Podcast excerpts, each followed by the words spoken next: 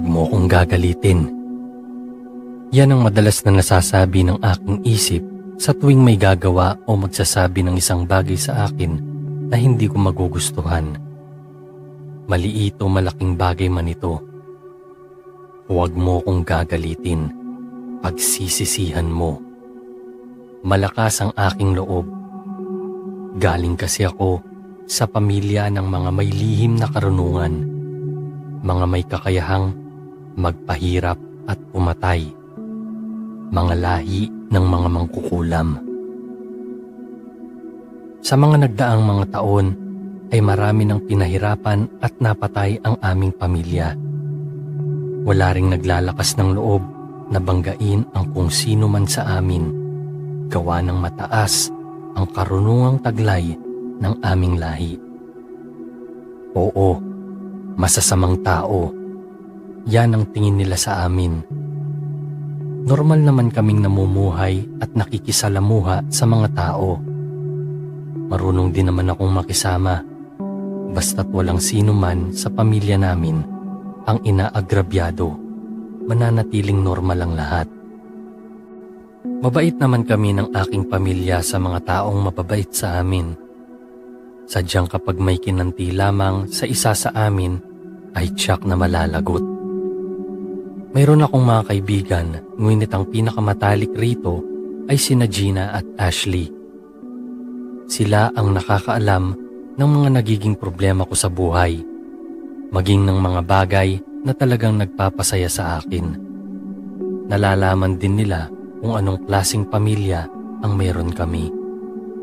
Ngunit sa kabila nun ay tanggap nila ako bilang tunay nilang kaibigan, kaya handa akong pumatay maprotektahan ko lamang sila. Si Gina ay isang masipag na anak na tumutulong sa kanyang ina sa pagtitinda ng isda at gulay sa palengke. Sa kabila ng kanyang ginagawa ay maputi at napakaganda ni Gina. Aktibo rin ito sa kanyang paglilingkod sa kanilang sambahan lalo tuwing linggo. 22 years old siya na pinakabata sa aming tatlo. Si Ashley naman ay galing sa isang pamilyang medyo nakakaangat sa lipunan. Tulad ni Gina, ay maganda rin si Ashley. Matangkad at maputi sa edad nitong 24. Hindi man siya kasing sipag ni Gina, ngunit mabait na kaibigan at anak si Ashley. At ako naman si Rona. 24 na taong gulang tumutulong sa pagbabantay ng aming maliit na sari-sari store. At gaya nga ng aking unang nabanggit, ay may lihim na karunungan pagdating sa pangungulam.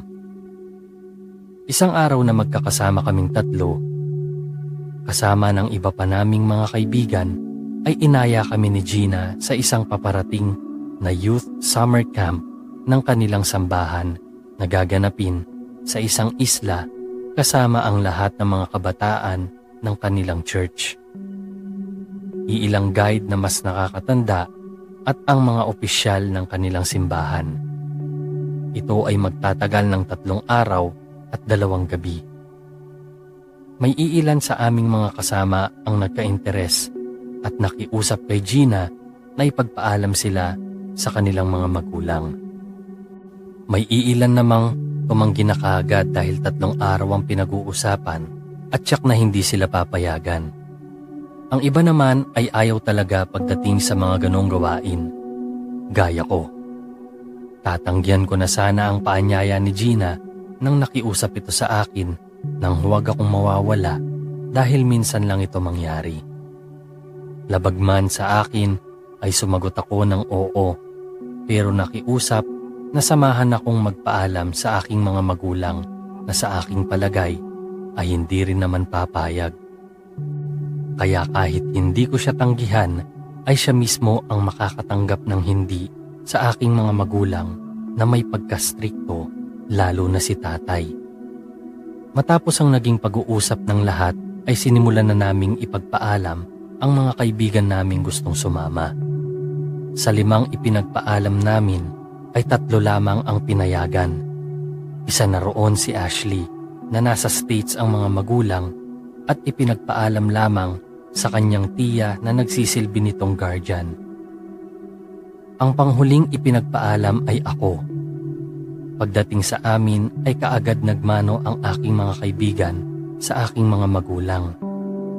Nangumusta muna si Gina at nakipagkwentuhan sandali hanggang sa sinimulan na niya akong ipagpaalam.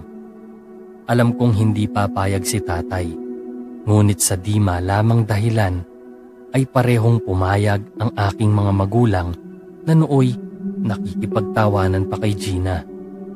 Katakataka ngunit wala na akong magagawa kundi sumama sa camp nila Gina na gaganapin sa araw ng biyernes hanggang linggo. Webes ng gabi, iniempake ko na ang aking mga gamit na dadalhin. Habang naghahanda, ay sinabihan ako ni tatay na, Nak, mag-ingat kayo ah.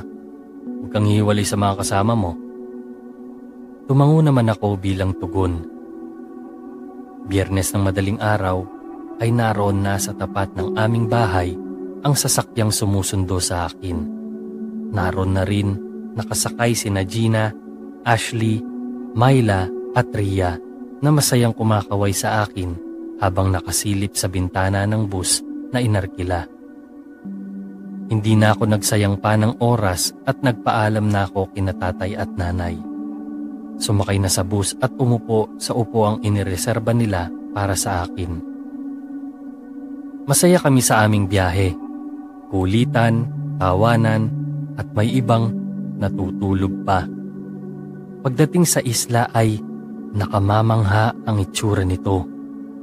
Kami lang ang tao rito, ngunit may mga villa ito na magiging mga kwartong aming tutulugan. Pinagpahinga muna kami sa loob ng isang oras at matapos yon ay nagkainan muna.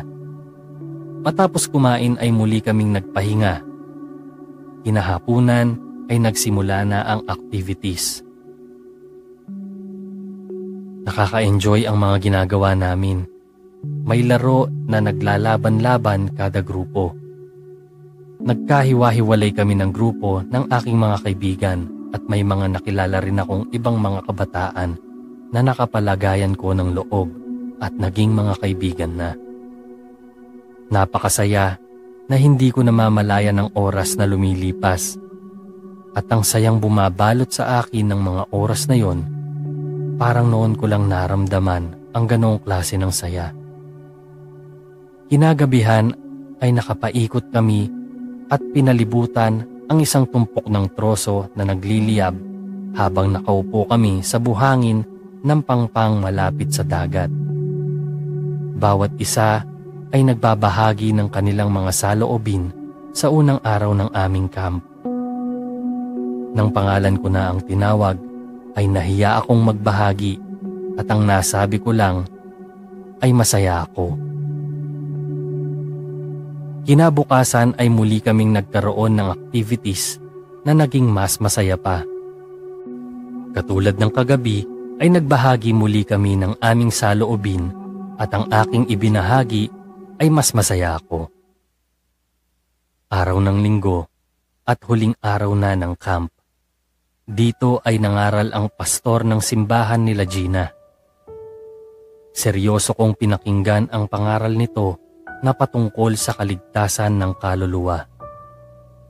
Sa hindi ko maipaliwanag na dahilan, ay pakiramdam ko ay ako lamang ang taong naroon na kinakausap ng pastor na nagsasalita. Parang ang bagal ng lahat. Malakas ang kabog ng aking dibdib. At tila bawat salitang sinasabi nito ay tumatarak na parang tabak na may magkabilang talim sa aking puso. Matapos ng pagbabahagi nito ng mensahe ng kaligtasan, ay nag-imbita ito na kung sino man ang nais tumanggap sa biyayang kaligtasan ng Panginoon ay pumunta sa harapan at gagabayan niya sa panalangin sa pagtanggap sa Panginoong Hesus.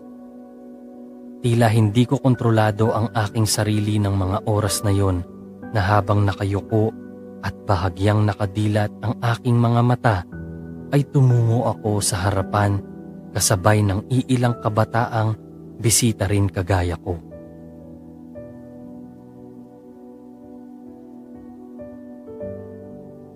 Pagdating sa harapan ay inanyayahan kami ng pastor na sundan siya sa panalangin pagtanggap.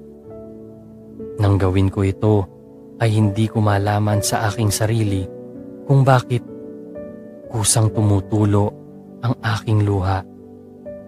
Matapos ito ay walang kibo akong bumalik sa aking pwesto at nanalangin muli ang pastor hanggang umabot kami sa katapusan ng pananamba noon.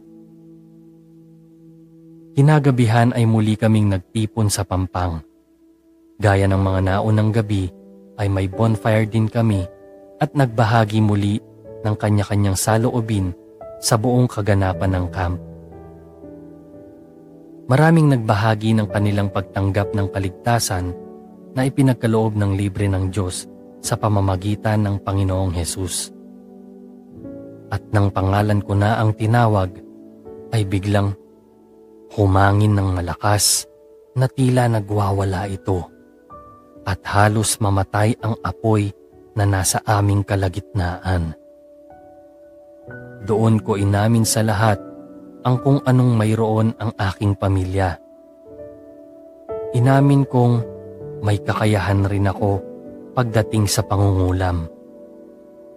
Habang ako'y nagsasalita ay sinasabayan ito ng malakas na hangin Ngunit ako'y nagpasalamat sa Panginoon sa kaligtasang ipinagkaloob niya ng libre sa akin dahil sa dinami-dami ng makakasumpong nito ay ako ang isa sa mga nakaranas.